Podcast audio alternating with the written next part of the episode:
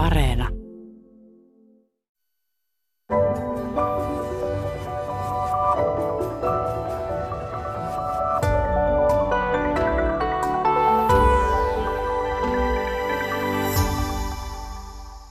Oikein hyvää aamupäivää, hyvät kuuntelijat. Ja tosiaan tänään tehdään itsemme mielikuvien voimalla vahvaksi. Huomenta päivää Johanna Nordblad. No hyvää huomenta. Oot vapaa sukeltaja ja olet erikoistunut jään alla sukeltamiseen ja, ja sä oot tehnyt ennätyksen niin, että ilman laitteita oot sukeltanut avannolta avannolle 50 metrin matkan. Ja jos mä itse ajattelen tuollaista tilannetta, että mä joutuisin jään alle, niin mulla heti tulee semmoinen kauhun tunne ja ahdistusrintaa ja ihan semmoinen suoranainen kuolemanpelko aktivoituu, niin mitä sä ajattelet, kun sä painut sinne jään alle? No kaikki on juonut joskus kylmään vettä tai syönyt jäätelöä. Niin kylmä tuntuu kylmältä. ja jos nyt näin nopeasti ajattelisi, että joutuisi jään alle, niin sen voisi helposti mieltää sen kylmän tunteen jotenkin epämukavaksi tunteeksi. Mutta kun mä oon jään alla ja mä pidätän hengitystä, niin mä tunnen kylmää ja mä tunnen sen tunteen, mikä tulee siitä, kun pidättää hengitystä. Sitten muuten siellä on tosi kaunista, kun se valo tulee aina vähän niin kuin eri lailla. Eli siellä on jotenkin se valo ja se väri jotenkin vaikuttaa mieleen, niin kuin varmaan joku on tästä tehnyt tutkimuksia, niin, niin se tulee jotenkin, se on tosi niin kuin semmoinen tila, että mä olen siellä yksin ja mä tunnen itseni ja kaikki, kaikki vähän niin kuin, se on ainoa asia, mihin mä voin niin kuin keskittyä. On minä itse, niin, niin siinä on jotain tosi kivaa. Että semmoista se tunnetta semmoista... en saa muualla. Niin, onko se myös semmoista vapautta? Vapautta no kaikesta va- muusta. Niin, se on vapautta niin kuin olla si- just vaan siinä hetkessä, olla, et, että kun on niin elintärkeää keskittyä siihen, että miltä musta nyt tuntuu, niin se on jotenkin varmaan vapautta siitä, että mun ei tarvitse miettiä näitä muita asioita. Mutta olet kertonut, että alun perin tämä sun talvisukellus sai alkunsa siitä, että sä kokeilit kipeään jalkaasi kylmähoitoa. Niin jätkö sä siihen kylmään sitten heti koukkuun vai miten tämä lähti liikkeelle? No se oli sille yksi lääkäri sanoi, kun mulla oli siis paha, paha kierteismurtuma jalasta, tehtiin isot leikkaukset ja faskiatomia ja siihen jäi semmoinen siis hermokipu. Sattuu täysillä koko ajan. Niin tota, yksi lääkäri sanoi, että no koitappa nyt sitä kylmähoitoa, että kahdeksasta 11 minuuttia joka päivä ja laitat sen jalan kylmään veteen, niin kyllä mä sanoin, ensimmäisen kuukauden aikana mä istuin jossain kylmäaltaan reunalla ja itkin, että onko tämä nyt kivaa, mutta että tästä nyt kokeillaan ja katsotaan, mitä tapahtuu, mutta sitten kun siihen alkoi jotenkin tottumaan, niin sitten se oli vähän se, että no, no voiko mä laittaa vähän niin kuin toisenkin jalan ja voiko mennä vähän syvemmälle. Ja sitten tietysti kun sukeltaja olen, niin sitten piti tietysti sukeltaakin. No kuinka pitkään sä pystyt olemaan veden alla hengittämättä? No koska mä harrastan kilpailua, niin siellä kilpailuissa yritetään tehdä näitä maksimisuorituksia jolloin niin kuin tavallinen vapaa sukeltelu ja sitten tämmöinen maksimisuoritusten tekeminen on, on vähän niin kuin kaksi täysin eri asiaa. Mutta mä oon pidättänyt mun hengitystä 6 minuuttia 39 sekuntia. No se on aika huima aika, niin mitkä asiat, jos ajatellaan ö, nimenomaan mielenhallintaa, niin mitkä asiat sun mielestä on avainasemassa, että tuollainen onnistuu? No se on vähän, että, ei, ei, että pitäisi osata ottaa se tilanne, että kun mä alan pidättämään mun hengitystä, niin mun pitäisi osata ottaa se tilanne sen hetken kannalta, missä mä oon. Et jos mä hyppään siihen uima-altaaseen ja päätä, että mä pidätä kuusi, minu- kuusi ja minuuttia hengitystä, niin kyllä siinä käy silleen, että mä edes aloitakaan, kun mä menen jo saumaan. että ei tässä ollutkaan mitään kivaa. Koska se, se niin kuin ajatus, ajatus siitä, että mihin mä pystyn, niin myös saattaa lannistaa mut. Et jos, jos mä puolesvälissä suoritusta ajattelee, että no nyt tuntuu tämmöiseltä ja tässä pitäisi nyt olla vielä kolme minuuttia, niin, niin ei siellä sitten mieli, ei siinä ole mitään kivaa enää. Se alkaa vähän niin kuin, en mä tiedä onko se nyt pelko vai, mutta se on vähän, että jos päästään ne ajatukset lipsahtamaan niin kuin, niin kuin siihen tulevaan suoritukseen, niin sitten loppuu usko. Öö, no käytkö sä Johanna tätä sun sukellussuoritusta niin etukäteen mielikuvissasi läpi? Joo, mä teen varmaan aika paljonkin niin kuin mielikuvaharjoituksia. Ja varsinkin siis, varsinkin siis tämmöisiä kilpailu, kilpailusukelluksia, että kun tehdään niitä maksimisukelluksia. Ja se ei ole ehkä oikeastaan niin kuin pelkästään vaan niin kuin sen suorituksen läpikäymistä, niin kuin sen konkreettisen suorituksen läpikäymistä, vaan myös niin kuin sen koko asian läpikäymistä myös, niin kuin, että mä ymmärrän, että, että minkäköhän takia mä haluaisin pidättää mun hengitystä, niin se on tosi vaikea kysymys. ja ja tota, että et, et, et miten, ne, et miten mä niin kuin kokonaan suhtaudun siihen asiaan. No mitä sulle Johanna oikeastaan se tarkoittaa se sana mielenhallinta? Mitä sä käsität sillä? No mä en oikein käsitä sitä. okay. et mä oon sitä mieltä, että kun joku sanoo mulle, että no sulla on varmaan tosi hyvä mielenhallinta, niin mä oon sitä mieltä, että ei, ei, ei tässä tarvitse mitään mielenhallintaa, että mä hyppään tuon kylmään veteen ja sukella avannosta avantoon, kun mä tarvitsen tilanteen hallinta. Että jos siinä on jotain semmoisia elementtejä, missä mun tarvitsisi hallita mun mieltä, että joku on epävarmaa tai että mä miettisin, että nytkö se on liian kylmää tai että nytkö mä siinä kuole tai mitä jos mä eksy, niin ei, sit mä en mene sinne. Että kyllä ne kaikki asiat mun täytyy katsoa vähän niin kuin etukäteen läpi. Ja sitten kun mä hallitsen se tilanteen, niin ei siinä ole enää mitään hallittavaa mielellä. Emeritusprofessori Jarmo Liukkonen, sä oot ollut mukana monissa urheilumaajoukkueissa psykologisen valmennuksen asiantuntijana, niin miltä tämä Johannan kertomus kuulosti susta? No kyllä se kuulosti ihan oppikirjan mukaiselta. Urheilijathan ei välttämättä itse niin tarkasti tiedä teoreettisesti, että mihin, mit, mitä tämä ilmiö sinällään tarkoittaa, mutta minusta tässä on kysymys hänen Johannan kuvauksessa siitä, että hän pystyy poissulkemaan kaikki sellaiset asiat mielestä, joilla ei ole hyötyä tai jotka ei ole tarkoituksenmukaisia sen suorituksen kannalta. Ja siitä syntyy sitten tämmöinen eräänlainen, eräänlainen flow-tila tai tämmöinen niin kuin mielen tyhjennystila, jossa keskitytään vaan siihen olennaiseen. Ja ja tässähän Johanna hyvin kuvasti sitä, että jos hän ei saa pois päästää mahdollisia negatiivisia ajatuksia, niin hän ei lähde suoritukseen. Eli kokemuksen kautta varmaankin sitten oppinut, oppinut poistamaan ne ajatukset tai, tai se ajatuksen poistaminen ei tarkoita sitä, että sanoo itselle, että älä ajattele sitä, vaan että keskitytään johonkin niin voimakkaasti, että kaikki muut kun se olennainen asia häviää mielestä. Siinä on hyvä tämmöinen oppisääntö tämä, tai muistisääntö tämä, että jos haluat päästä päänsarusta eroon, niin niin tota, otat vasaraa ja huitaset täysillä ukkovarpaaseen, niin mieli fokusoituu siihen varpaaseen ja päänsärky unohtuu. Eli jos haluaa jostain pois, niin se pääsee parhaiten siihen tilaan sillä tavalla, että keskittää mielensä voimakkaasti johonkin muuhun. Ja sitten vapaasukelluksessa vielä, että mä oon vähän niin kuin aitiopaikalla, koska siihen sukellusvasteeseen, siihen sukellusrefleksiin varmaan kuuluu se, että kun me säästetään happoja, niin aivot menee vähän niin kuin automaattisesti pois päältä. Mun ei tarvi niin kauheasti miettiä sitä, mä voin vaan vähän pidättää hengitystä. No, professori Jarmo Liukkonen, tosiaan olet, olet paljon urheilijoiden mentaaliharjoittelussa ollut mukana, niin onko se mentaaliharjoittelu jo nykyään ihan rutiinia nykyvalmennuksessa? Kyllä se yhä enemmän on, että semmoiset vanhan koulukunnan valmentajat, jotka tiesi kaikesta jo kaiken, niin tota, niitä on yhä vähemmän ja nykypäivän valmentajista iso osa on sellaisia, jotka on joko saanut ihan akateemisen valmentajakoulutuksen tai sitten muuten kouluttaneet itseään. Ja, ja myöskin urheilijat ottaa yhä enemmän vastuuta kokonaisvaltaisemmin omasta valmentautumisestaan niin ravinnon suhteen, levon, palautumisen, vuorovaikutustaitojen kuin sitten tämmöisten psykologisten taitojenkin osalta. Että kyllä tämä niin kuin selkeästi on lisääntynyt. Että aiemminhan pikemmin oli tämmöinen ajattelu, että Siperia opettaa, että kovaa treeniä vaan ja, ja kovia kisoja, niin kyllä se siitä kehittyy ja siinä tapahtui sitten sellainen ilmiö, että aika paljon dropouttia tapahtui, että sinne jäi sitten ne kovapäisimmät jurrikat, jotka kesti ne paineet ja oli löytänyt tavalla tai toisella sitten keinot selviytyä haastavista kilpailutilanteista, voittaa stressiä ja oli, oli tuota paineen sietoa, mutta tavattoman paljon jäi pois semmoisia lahjakkaita urheilijoita, jotka olisi pienellä avustuksella, että olisi opeteltu näitä psykologisia taitoja, niin olisi voinut päästä pitkällekin urallaan. Niin onko tällaiset niin kuin huippumenestyneet urheilijat, niin onko heillä mahdollisesti jo ihan luontaisesti taitoja tässä mielen, mielenhallinnassa ja keskittymyskyvyssä ja, ja, ja häiritsevien asioiden pois sulkemisessa vai voidaanko tosiaan ihan pelkällä harjoittelulla niin kenestä tahansa tehdä teräshermoinen tyyppi?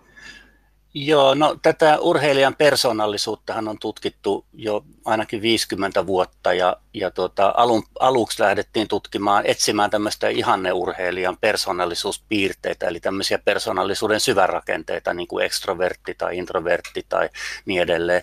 Ja ne tutkimukset ei johtanut mihinkään, koska todettiin, että samassa lajissa voi olla maailman huipulla hyvin erityyppisiä urheilijoita jos ajatellaan vaikka Matti Nykästä ja Toni Niemistä tai Janne Ahosta tai mistä tahansa lajista näitä huippuun, niin siellä on hyvin erilaisia näiden persoonallisuuden syvärakenteiden, niin sanottujen persoonallisuuden piirteiden osalta.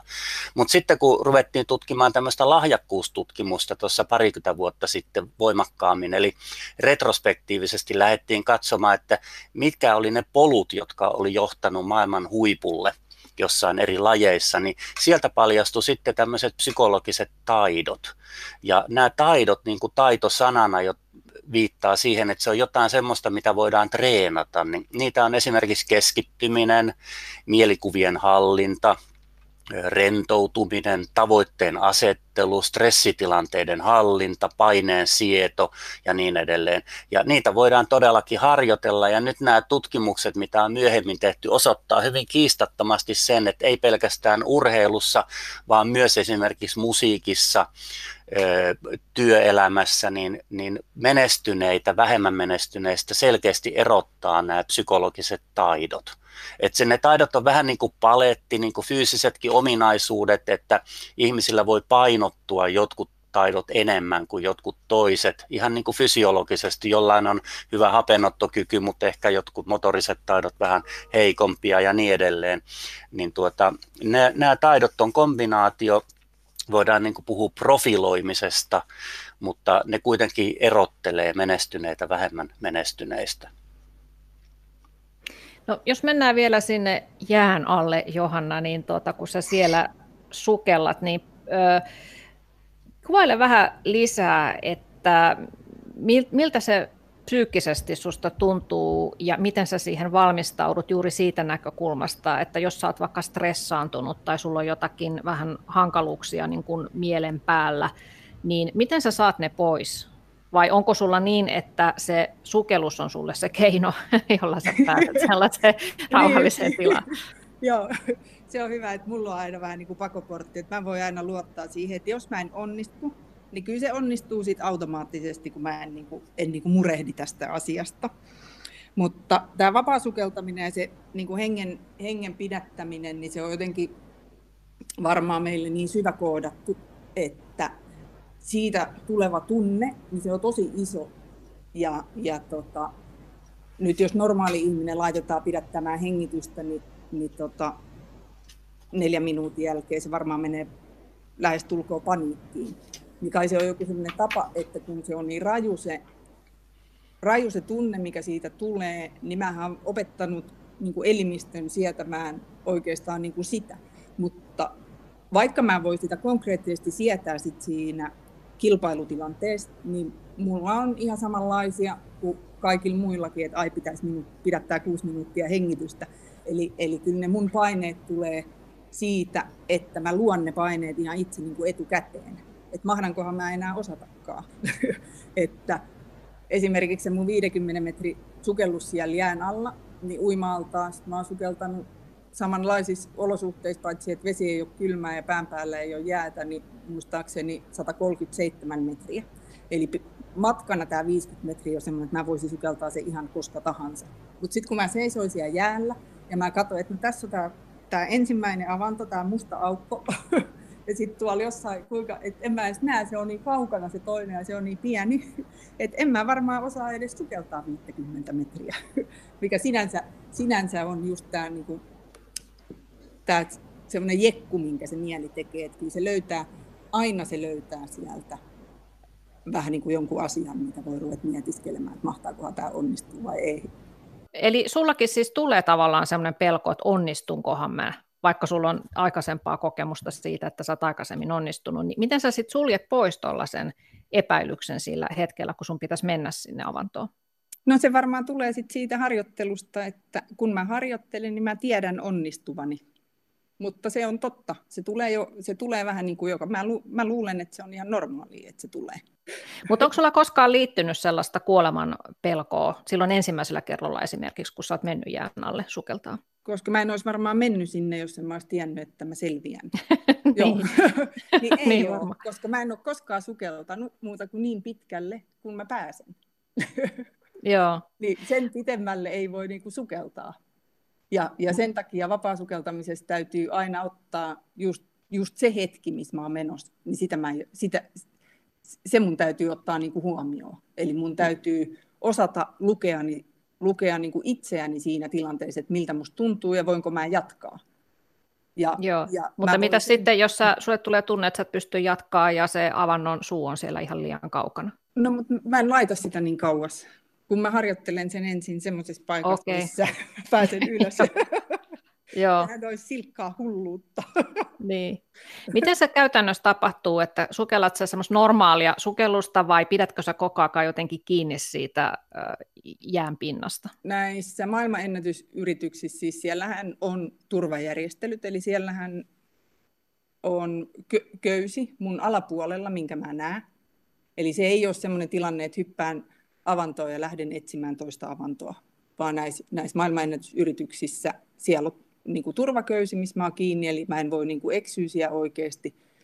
Jos nyt tapahtuisi jotain ihmeellistä, siellä on turvasukeltajat, ja, ja niihinhän mulla täytyy olla niin kuin luottamus. Ja, ja sittenhän mä näen, kun mä seuraan köyttä, että mihin mä oon menossa. Eli Joo. en suosittele kenellekään, että hyppää avantoon ja lähtee sitten etsimään sukeltelee siellä ja sitten etsii sitä, sitä avantoa, että jos on mm. lähellä jäänpintaa, niin sitä avantoa on ja mahdoton nähdä.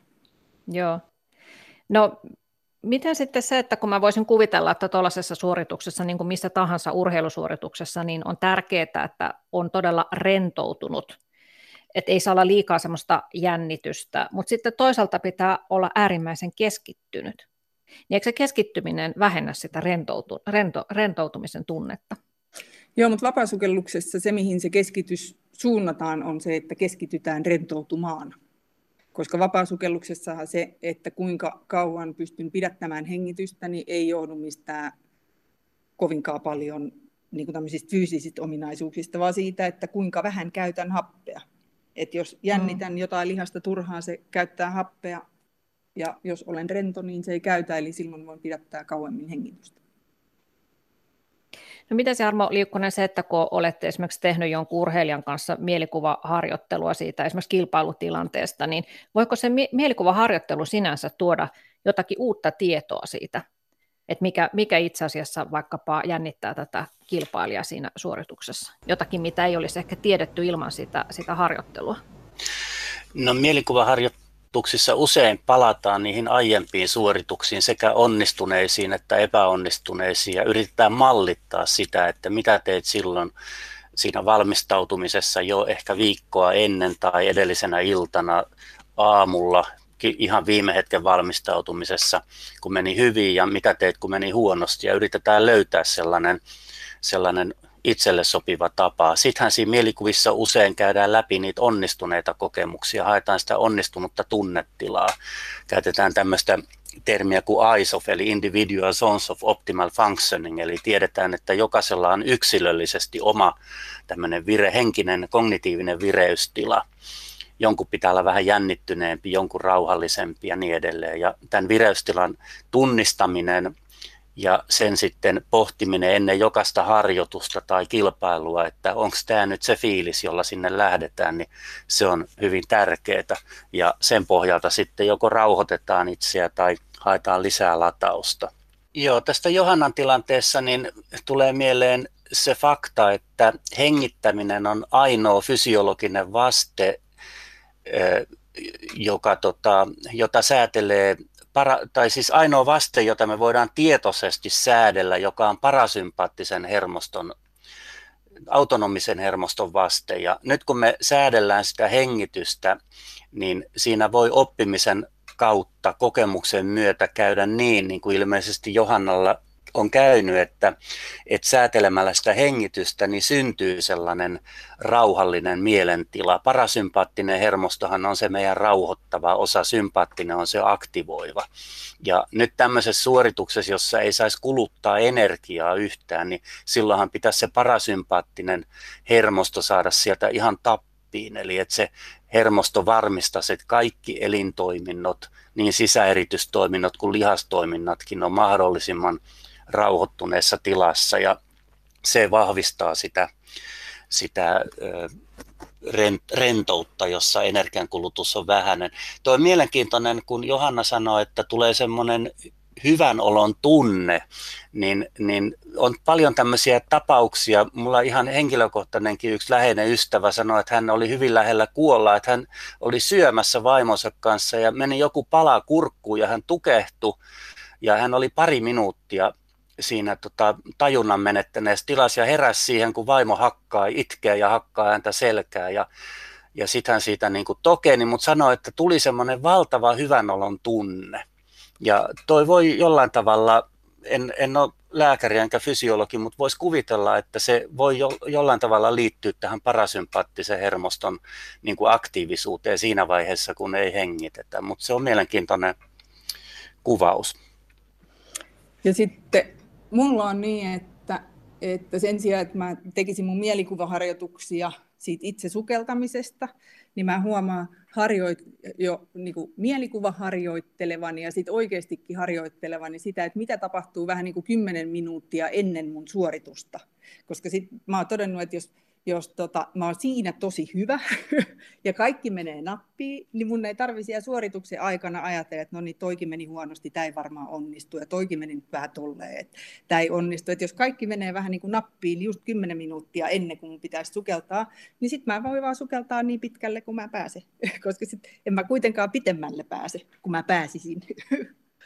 Toi nappiin meneminen, niin, niin tota, urheilijat paljon ja urheilupsykologit yrittää auttaa urheilijoita paljastamaan näitä omia valmistautumisrituaalejaan. Ja niitähän on niin kuin tiedostamattomia rituaaleja, mutta niitä voidaan myös tietoisesti mielikuvaharjoittelun avulla rakentaa tiettyjä, että mitä tehdään ennen suoritusta, jo vaikkapa siitä ihan aamusta alkaen, kun herätään sängystä ja se lähestyy se kilpailun starttihetki. Ja nämä rituaalit, kun niitä toistetaan, niin ne tuottaa sellaisen alitajuisen tunteen, että kaikki sujuu niin kuin pitääkin sujua. Eli siitä tulee semmoinen itseluottamuksen tunne. Et, et usein urheilijat sanoo, että jos joku rituaali jää toteutumatta, niin heille tulee semmoinen epävarmuuden olotila siinä. Niin just, mä just ja, ymmärrän. Ja kokemuksen myötä sitten kokeneet urheilijat, niin oppii sen, tavallaan syntyy ne rituaalit todennäköisesti Johanna, voisin arvella, että sullakin on aika lailla samankaltaiset niin kuin perusmallit, miten sinne lähdetään, millä tavalla syödään aamiainen ja mitä siinä tehdään ihan, sen, niin kuin sanoit, kymmenen minuuttia ennen. Että Joo, tota, tässä lajissa tietyt... varsinkin, kun kaikki johtuu vähän niin kuin placebosta. Niin jos niitä ei ole, niitä voi aina keksiä. Joo, ja sitten ne ikään kuin ankkuroituu tai ehdollistuu alitajuisesti, että kun ne toteutuu, niin, niin syntyy sellainen tunne, että hei, tämä homma sujuu niin kuin sujuukin. Urheilijoilla on joskus semmoisia vähän äh, hankalia tai hölmöjä rituaaleja, voi olla joku maskotti tai jonkun tietyn musiikin kuuntelu äh, korvalapuilla. Ja, ja nyt, nyt jos käy niin, että se maskotti unohtuu hotellihuoneeseen tai loppuu, loppuu tota patterit siitä kuulokkeista, niin, niin sen takia on ikävä, jos menettää olympiakultamitalin. Et, et mä ainakin pyrin niin kuin auttamaan löytämään semmoisia rituaaleja, jotka on aina mukana, niin kuin hengittäminen tai joku käden nyrkkiin puristaminen tai tennispelaajalla mailan hinkkaaminen tai joku, joku siihen lajiin liittyen sopiva asia. Että ne rituaalit olisi, olisi niin semmoisia, jotka on helppo toteuttaa, eikä niissä ole mitään riskiä, ettei niitä pystyisi toteuttamaan. Joo, näistä, näistä rutiineista, niin totahan voi soveltaa tuota rutiinikikkaa itse kukin, siis jos, jos on edessä vaikka joku jännittävä esiintyminen tai joku koe tai muuta, että käy läpi etukäteen, että mitä mä teen juuri ennen sitä, ja sillä tavalla ikään kuin rauhoittaa mieltänsä ja, ja, ja fokusoi siihen keskittymiseen. Joo, ja mun paras kikka on se, että mulla kuuluu aina se, että mua alkaa jännittää. Ai se, sulla on niin se hyvä, että niin. Niin, Joo. Niin, se ei ole niin hyvä.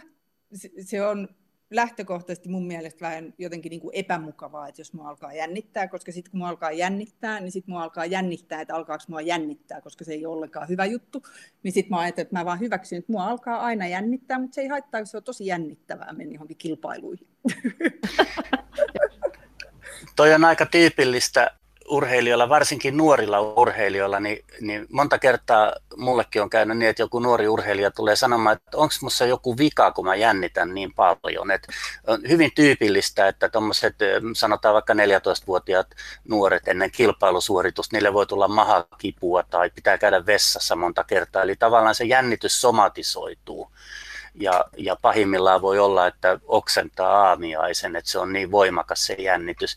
Mutta tässä on just tärkeää tiedostaa se, että tämä, on yksilöllinen tämä, tämä vireystilan taso ja on tärkeää tiedostaa ja löytää se oma, oma vireystilansa. Ja tämähän on tämmöinen kokemuksen kautta syntynyt tilanne, että, että oppii hyväksymään sen jännityksen ja sitten tietää, että kun on aiempia kokemuksia, joissa on ollut se jännitys ja suoritus on mennyt kuitenkin hyvin, niin oppii sitten saamaan sen luottamuksen, että okei, tämä, tämä on nyt tämmöinen ehkä vähän hankala tai epämukava juttu, mutta se nyt kuuluu vaan tähän hommaan. Et mä oon paljon tehnyt niin kuin samassa maajoukkueessa olevilla urheilijoilla näitä analyysejä, joissa retrospektiivisesti haetaan sitä jännitystasoa ja se voidaan hakea niin kuin ihan yksittäisen tunteen, emotion tasolla tai sitten niin kuin tasona, että kuinka paljon tai kuinka vähän sitä jännitystä on, niin siinä on hirveän isoja yksilöllisiä eroja. Että samassa porukassa voi joku tarvita korkean jännityksen, joku hyvin alhaisen, joku siltä väliltä.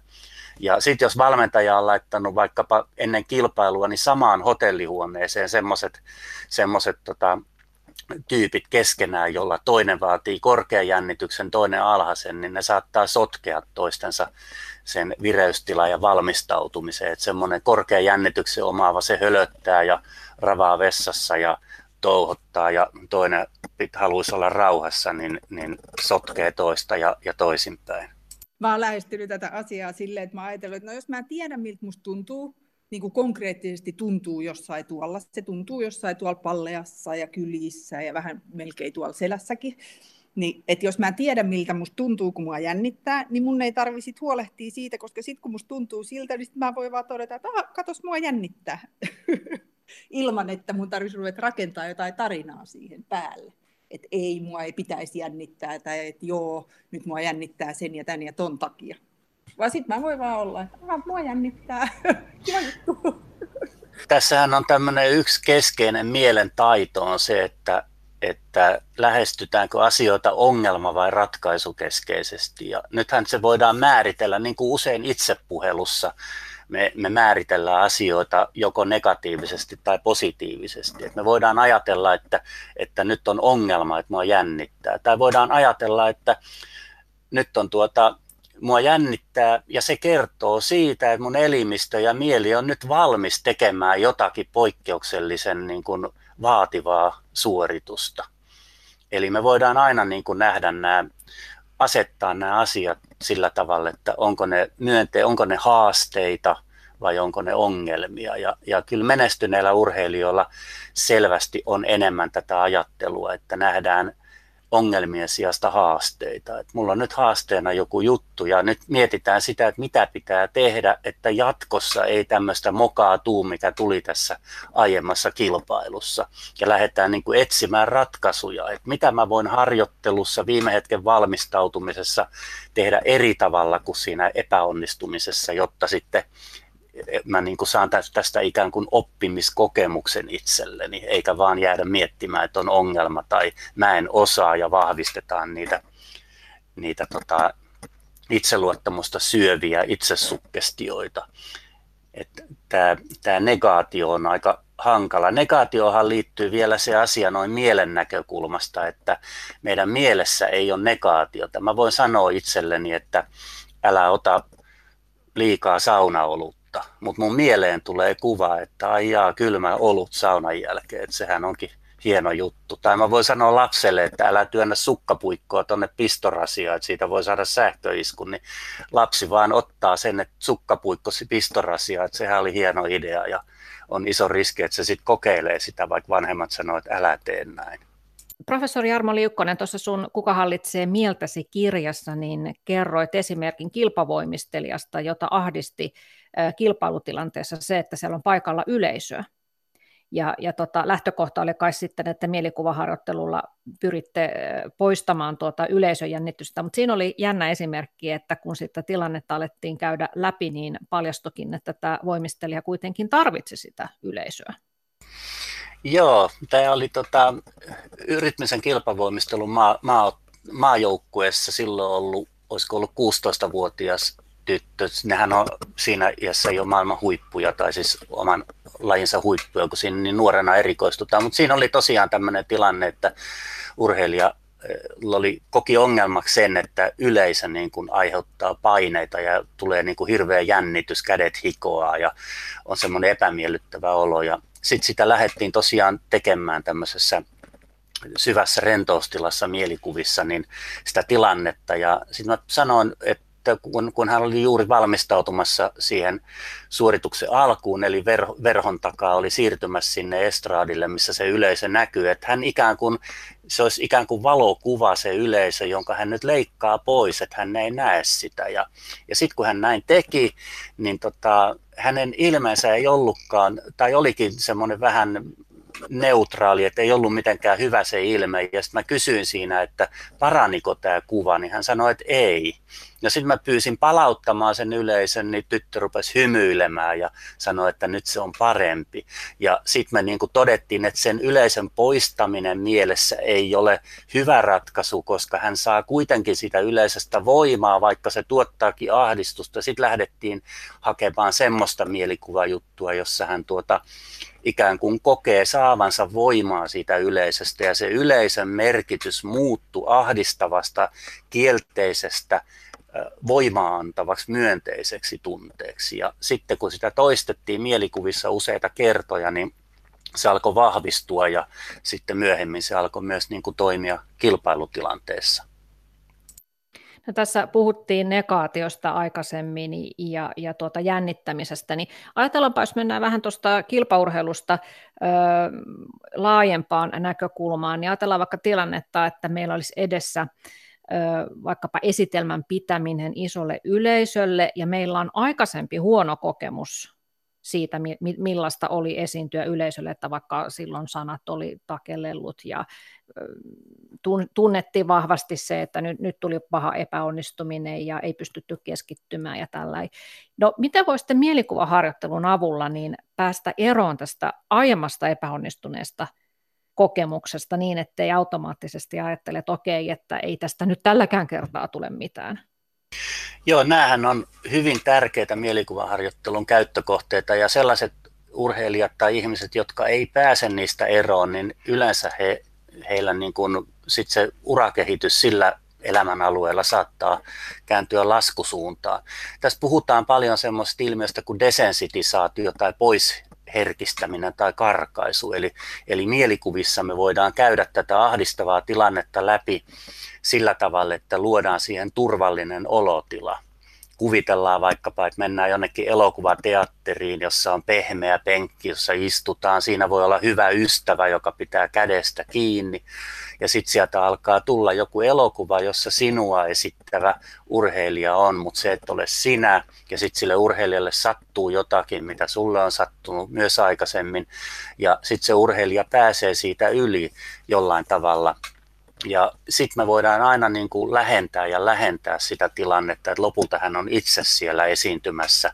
Ja tällä tavalla niin kuin vähän kerrassaan saadaan se pelko vaimennettua ainakin sillä tavalla, että se olisi niin kuin suunnilleen neutraali tila, että se ei ole negatiivinen tila. Tämä on vähän sama kuin käytetään paljon fobioissa, vaikka hämähäkkipelossa tai korkeapaikan pelossa, että lähdetään turvallisesti semmoista pienestä pelosta, kuvitellaan hämähäkki tonne sadan metrin päähän ja siinä sun edessä on tämmöinen teräslasi, jonka läpi ei pääse edes tiikeri tulemaan, saati hämähäkki ja sitten seuraavalla kerralla lähennetään ja lähennetään. Ja kun se tehdään aina turvallisesti, että se tilanne päättyy tämmöiseen rauhalliseen, turvalliseen mielentilaan, niin sitten pikkuhiljaa se se tuota, voidaan voittaa se tunne. Tämä voi olla niin, jos se on kovin traumaattinen tilanne, niin kuin vaikka mäkihypyssä käy usein, että urheilija kaatuu ja vammautuu ja, ja niin edelleen. Että voi olla tosi traumaattinen se tilanne, niin se usein sitten on ehkä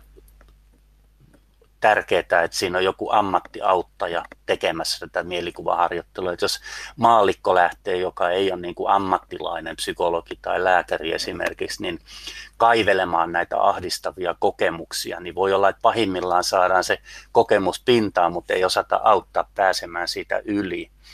Mutta mut se on niin kuin yksi tärkeä ja paljon, paljon esimerkiksi hypnoterapeutit tekee tämän tyyppistä ja tietenkin muutkin terapeutit, mutta tekee tämän tyyppistä toimintaa, että auttaa urheilijaa pääsemään eroon niistä aiemmista ahdistavista kokemuksista. No miten niin. nyt sitten, jos, jos kun mä tunnistan, niin kuin varmaan kaikilla muillakin ihmisillä on jotain, on jossain elämän alueella jotain tämmöisiä, niin jos mä nyt haluaisin mennä, että Aa, joku voi auttaa mua tässä mun esiintymispaniikkipelossa, niin, niin mitä mä nyt siinä Googleen sit kirjoitan, että mistä mä sen ammattilaisen löydän? No ammattilaisia voi lähteä etsimään ihan, ihan niin kuin psykologeista. Ja tota, koulussa on koulupsykologeja, on, on paljon, no tietenkin sitten voidaan lähteä, lähteä näiden yhdistysten avulle, että esimerkiksi tieteellinen hypnoosi, yhdistys, siellä on terapeuttirekisteri, jonne voi liittyä vain sellaiset, joilla on terveydenhuoltoalan koulutus. Sitten meillä on urheilupsykologinen yhdistys ja psykologiliitolla on urheil, urheilupsykologirekisteri, että sieltä nyt löytyy ainakin sellaisia psykologeja tai, tai terapeutteja, joilla on myös urheilun alan tuntemusta. Mutta periaatteessa kuka tahansa terapeutti voi olla tässä apuna. Sen ei tarvitse olla psykologi, se voi olla joku muukin terapeutti. Et terapeutti Kelan hyväksymiä terapeuttejahan voi olla muullakin koulutustaustalla kuin psykologin koulutuksella. Kun on kaikilla varmaan tapahtunut epäonnistumisia menneisyydessä ja sitten ihmismieli on sellainen, että herkästi takerrutaan nimenomaan niihin epäonnistuneisiin muistoihin, mutta varmaan pitäisi lähtökohtaisesti pyrkiä ajattelemaan niin, että ne kaikki aiemmat epäonnistumiset oli itse asiassa poikkeuksia.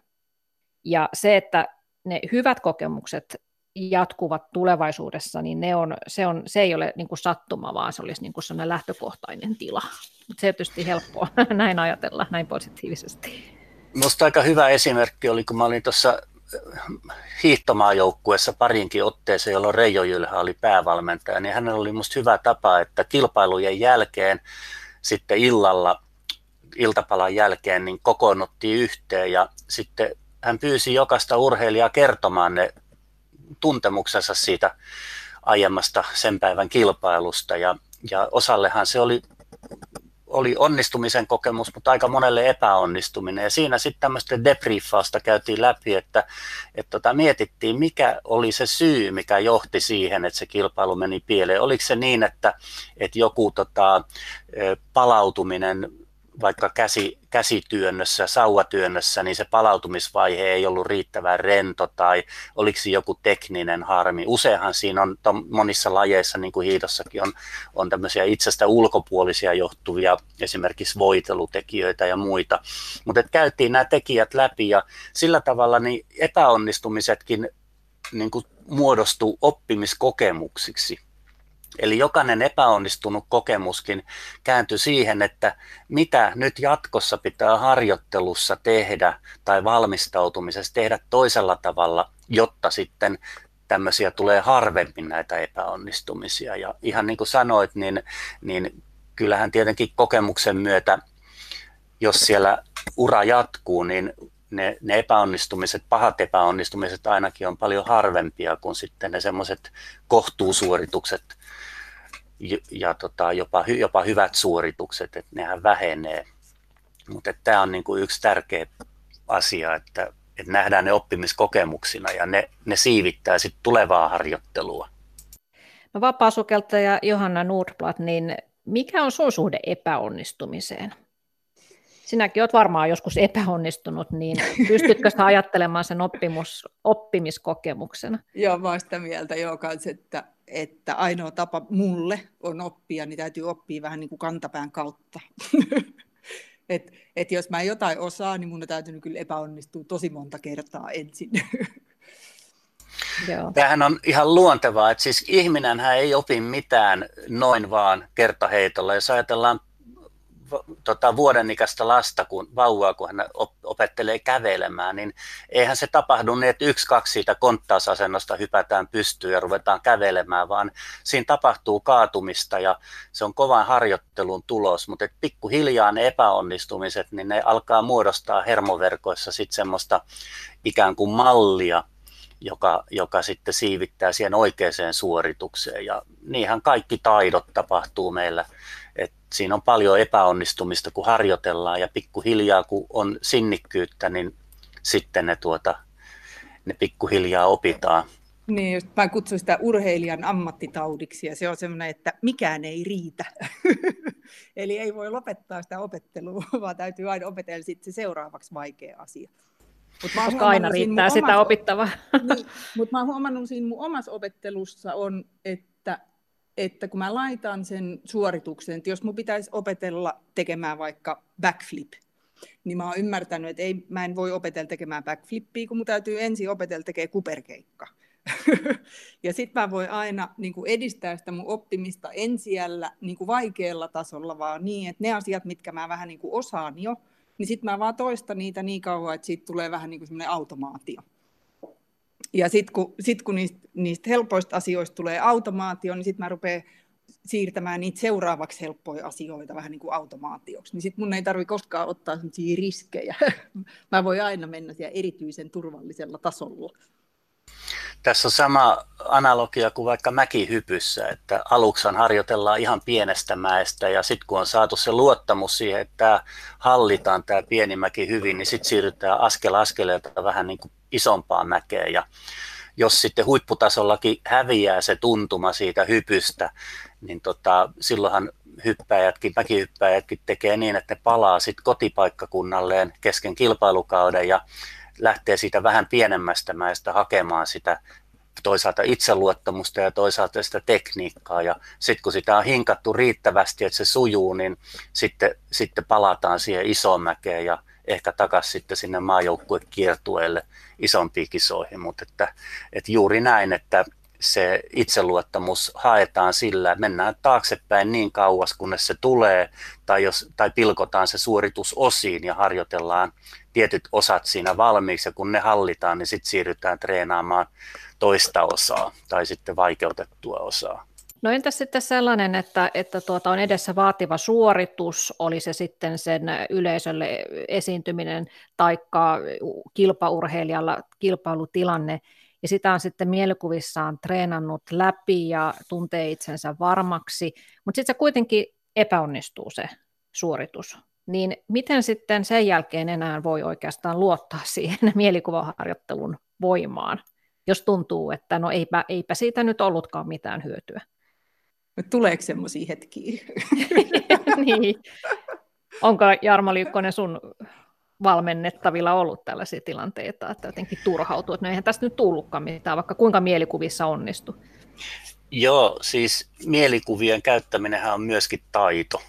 Ja alussa useinkin käy niin, että tulee semmoinen epävarmuus, että oliko tästä mitään hyötyä vai eikö ollut. Mutta sitten kun sitä tehdään useamman kerran ja siinä aletaan niin kuin huomata sitä hyötyä, tai usein mä käytän sitten semmoisia mittauksia, kun me tiedetään, että mieli vaikuttaa kehoon, niin me voidaan vaikka mitata esimerkiksi rentousharjoituksessa ihon pintalämpötilaa, ja kun huomataan, että se laskee, tai sydämen sykintätiheyttä, huomataan, että se rentoutuminen vaikuttaa näihin vasteisiin, niin sitten se lisää motivaatiota ja ymmärrys siihen, että kyllä tästä oli jotain vaikutusta. Sitten on se se haasteellinen asia, että jos joku toinen vetää mielikuvaharjoittelua toiselle, niin siinä on aina se riski, että ei tiedetä tarkasti sen kohteen, mitkä esimerkiksi aistimodaliteetit on niin kuin kovin voimakkaita, eli, eli tota visuaalinen tai auditiivinen tai kinesteettinen saattaa olla, että joku niin kuin tykkää enemmän visuaalisista mielikuvista, vaikka kaikkia mielikuvia tietenkin on järkevää aktivoida. Tai sitten, sitten mitkä niin kuin avainsanat tai nämä niin sanotut suggestiot, joita syötetään, niin on toimivia. Ja silloin tota, on tärkeää, että on keskusteltu urheilijan kanssa siitä, että minkälainen tunne – yksittäinen emootio tai tunnetila on sulle niin kuin tärkeä tietyssä vaativassa hyvässä suorituksessa. Joku sanoo, että se on tämmöinen itsevarma, joku sanoo rauhallinen, joku sanoo, että räjähtävä, joku aggressiivinen. Eli, eli se on hyvin yksilöllistä. Ja nyt pitää huomioida se, että yksilöllisestikin sen oikean mielikuvan ja mielikuvaharjoittelun hakeminen, niin se vaatii vähän aikaa ja itsetuntemusta. Ja ihan niin kuin valmennuksessa yleensäkin, niin tavoitteena on, että urheilija tulee riippumattomaksi muista tekijöistä ja tekniikoista, että tavallaan pärjää mahdollisimman pitkälle itselleen, koska urheilijahan itse tietää sen oman tunteensa sekä fysiologisen että emotionaalisen tunnetilansa, mikä, mikä, mikä hänelle on tärkeää saavuttaa. Mutta millaiset, koska kyllä mä, että jos mä oon harrastanut tuolla MM-tasolla vuodesta 2000, eli mä oon 20 vuotta nyt, nyt tota, harrastanut vapaasukeltamista, niin, niin tota, onko sinulla sitten jotain työkaluja siihen, koska mä oon todennut, että se motivaatio, se motivaatio, että mä haluan tehdä sitä, on kuitenkin avainasemassa. Ja se motivaatio siihen, että mä haluan harjoitella, on jotenkin niin kuin avainasemassa. Niin onko teillä sitten jotain hyviä työkaluja, että, että miten voisitte löytää sen, että, että että minkä takia mä tätä nyt ylipäätään teen, kun ei tässä nyt ole mitään järkeä. No joo, motivaatiohan lähtee niistä tavoitteista tai visioista, jotka voi olla hyvin kaukanakin. Että 16-vuotiaalla nuorella voi olla visiona olympiavoitto kahdeksan vuoden tai kymmenen vuoden kuluttua. Ja sehän vaatii aika valtavaa pitkäjännitteisyyttä. Ja siihen mulla tulee, mä olin nyrkkeilymaajoukkueessa aikanaan, siellä oli siellä oli päävalmentaja, joka lanseerasi semmoista lausetta, että että kun matka on pitkä, niin pitää oppia nauttimaan matkan tekemisestä ja siinä tultiin tähän sisäiseen motivaatioon ja ilmapiiriasioihin. Ja tota, Mutta mut tämä motivaatio lähtee näistä tavoitteista ja sitten kun ne tavoitteet on pilkottu tarpeeksi pieniin osiin ja lähitavoitteisiin myöskin ja nähdään, miten se yksittäinen harjoitus, vaikka voimaharjoitus tai kestävyysharjoitus, miten se palvelee sitä pitkän ajan tavoitetta, niin syntyy semmoinen sitoutuminen siihen treeniin ja into harjoitella, että et tota, se palkitsee kun huomaa, että nyt tämä systeemi, mitä mä noudatan, niin se vie mua kuin pöyryjuna koko aika vaan lähemmäksi sitä mun pitkäaikaista tavoitetta. Ja niitä visioita kannattaa aika paljon sitten miettiä. Yleensä ne tulee niistä kilpa, suurista, isoista kilpailuista, että niin kuin olympialaiset urheilijoilla, niin usein on se, on se niin kuin ydin perustavoite, että se, se sytyttää, että neljäkin vuotta jaksaa vetää tuolla punttisalilla treeniä, kun käy mielessä se tulevat olympialaiset ja näkee itsensä siellä seisomassa mitallikorokkeella. Motivaatiossa on tärkeää erottaa sisäiset ja ulkoiset motiivit. No, niin. Ja ne ulkoiset motiivit saa meidät usein aloittamaan jonkun toiminnan, vaikka 50 60 ukolla, niin lähtee kuntosalille, kun lääkäri sanoo, että sun on terveyden vuoksi pakko tehdä jotain, että muuten sä kuolet. Niin, niin, Mutta sitten jos se kuntosaliharjoittelu itsessään ei tuota mielihyvää, on mukavaa, niin se tahtoo hiipua aika paljon. Tai, tai jos tulee joku olkapää- tai polvivamma esimerkiksi ja fysioterapeutti antaa ohjeet, että veivaat tuota kuminauhaa tämmöisillä liikkeellä kolme kertaa kymmenen sarjoissa aina joka päivä viisi kertaa ja muuta, niin niin kauan kun siellä on kipua olkapäässä sitä tehdään, mutta sitten kun se kipu helpottaa, niin sitten ne kuminauhat lentää jonnekin nurkkaan ja ne unohtuu, että tämä on hyvin tyypillistä. Eli, eli pitää aina muistaa, että se, siinä pitää olla se sisäinen motivaatio, joka saa aikaiseksi sen, sen sinnikkyyden ja sen sitoutuneisuuden siihen harjoitteluun. Niin, jos ei sitä ole, niin ne ulkoiset ei kyllä edes NHLn pelaajillakin, kun ne miettii uran lopettamista, niin se, että saa, saa jos on jo 20 miljoonaa dollaria tilillä, niin saa vielä 5 miljoonaa lisää, niin se ei riitä välttämättä, jos ei siinä ole enää sitä sisäistä paloa. Mut, ja silloin kannattaa aina välillä pysähtyä kysymään itseltä, että mitä tämä minulle antaa. Joo, ja mä, mä huomaan, että mä teen niin kuin, että jos mä teen mielikuvaharjoittelua vähän niin kuin siihen itse suoritukseen, niin enemmän mä joudun tekemään mielikuvaharjoittelua siihen mun motivaatio ylläpitoon. Koska kyllähän se tosiasia on se, että ei siinä nyt mitään järkeä ole, eikä silloin mitään väliä, että pidetäänkö mä hengitystä pidempään kuin joku muu. Mutta sanoit, että sä teet sitä, koska se on kivaa. No mä, niin, mä teen sitä, koska se on kivaa, mutta mä oon myös oppinut, että, esimerkiksi vuonna 2004 mä tein mun ensimmäisen maailmanennätyksen, mikä oli ihan siis kilpailulaji pituussukellus uima-altaassa. Ja, ja tota, sitä ennen oli tosi helppo motivoitua siihen, että no mä teen maailmanennätyksen, se olisi aika siistiä. Mutta sen jälkeen, kun mä tein sen, niin, niin, ja, ja sen jälkeen se aiheutti tietysti sen, että ne ympäröivät ihmiset, ei tietenkään millään pahalla – vaan mut, mutta ne alkoi olettamaan, että no Johanna on ainoa hyvä, että no niin, sukellat nyt vaan tosi pitkälle, kun sä oot niin tosi hyvä, ja sä voit tehdä toisenkin maailman ennätyksen, jolloin sit itse tietysti alkaa, alkaa tota, kasaamaan niitä paineita niiden muiden ihmisten odotusten pohjalle. Ja silloin, kun se siirtyy niiden muiden ihmisten asiaksi, niin, niin tota, se motivaatio on oikeasti niin kuin mulla henkilökohtaisesti vaikeampi löytää pitää muistaa, että ne sisäiset motiivit on siellä niin kuin hirveän tärkeitä, vaikka ulkoisillakin on iso merkitys. Että kyllähän niin jotenkin... urheilija tarvii toimeentuloa ja, ja niin edelleen. Ja ihan kiva on, on saada vaikka rikottua se miesten miesten ennätys, mm. mitä nyt tavoittelet, niin, niin sehän on tavallaan ulkoinen, mutta se tuottaa, se ulkoinen tavoite tuottaa sitten semmoisen sisäisen hyvän olon tunteen, että mä, mä sain jotakin, ylitin itseni. Ja johan jo Maslovi, joka oli ensimmäinen humanistisen psykologian motiiviteoreetikko, totesi, että meillä on tämmöisiä tarpeita hierarkia hierarkkisesti rakentuneena, että pitää olla nälän tarve tyydytetty ennen kuin voi tehdä mitään kovempaa, mutta että se hänen oivallus oli, että meillä kaikilla on tarve itsensä toteuttamiseen. Eli kaikilla on tarve jollain tavalla niin kuin ylittää omia rajojaan. Jollakin se on vaatimatonta, voi olla siinä, että pääsee naimisiin ja saa kaksi lasta ja työpaikan.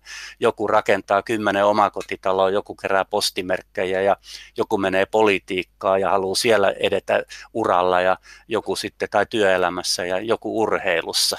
Niin just, mä, mä oon jotenkin ajatellut, että, että se lähtee siitä, että se perimmäinen tarkoitus on se, että voi toteuttaa, että, että, jo, että on ensin joku halu, ja sitten kun haluaa sitä, niin sitten saa sen, mitä on halunnut. Mutta sitten jos käy yhtäkkiä niin, että se halu ei olekaan enää oma, niin ei, sitä voi tot, ei siitä saa mitään tyydytystä enää, jos, jos tota, toteuttaa jonkun toisen halun. niin sen takia Aivan. pitää tehdä mielikuvaharjoituksia, että mitä mä nyt oikein haluan. Niin. Ihan loppu vielä, professori Jarmo Liukkonen, niin sanoppa, että jos on jännittävä, tiukka tilanne ja pitäisi pystyä siinä hetkessä jotenkin ajatuksen ja mielikuvan voimalla rauhoittamaan itsensä ja rentouttamaan itsensä, niin mitä kannattaa tehdä, mitä pitäisi ajatella? Mä antaisin ohjeeksi, että me mielessäsi ensin rauhoitat muutamalla syvällä sisähengityksellä itseäsi ja sitten meet mielessäsi johonkin aikaisempaan onnistuneeseen tapahtumaan. Se voi olla juuri sama tapahtuma, mihin olet nyt menossakin, mutta se voi olla joku muukin tapahtuma. Ja kun oot siinä tapahtumassa ja tunnet, että nyt mä hallitsen, mulla on hyvä olo, mä, mä, mä pystyn saavuttamaan sen, mitä mä halusinkin, teen hyvän suorituksen, niin hengität muutaman kerran syvään sisään sitä tunnetta ja ikään kuin jokaisella sisäänhengityksellä tunnet, kuinka se sinulle tärkeä tunne vahvistuu, se onnistumisen tunne. Ja sen jälkeen siirryt mielessä siihen tulevaan suoritukseen, hengität sisään muutaman kerran sitä samaa onnistumisen tunnetta ja sitten lähdet tekemään sen suorituksen itsevarmana ja voit sanoa vaikka itsellesi, että mulla on kaikki ne resurssit, millä tehdään hyvä suoritus, koska mä oon tehnyt sen aikaisemminkin onnistuneesti. Ja sitten vaan annat mennä ja teet niin kuin Matti Nykänen sanoi, kun häneltä kysyttiin, että mitä siellä putkella ajatellaan, kun lähdetään tulemaan, niin Matti sanoi, että ei siellä mitään ajatella, sieltä vaan tullaan. Aivan, antaa mennä. Kiitoksia Jarmo Liukkonen ja kiitoksia Johanna Nordblad. Ja Johanna, toivotaan, että ensi talvena olisi enemmän jäitä, niin pääset sitten taas sukeltaa sinne jään alle. niin, hyvä, kiitos.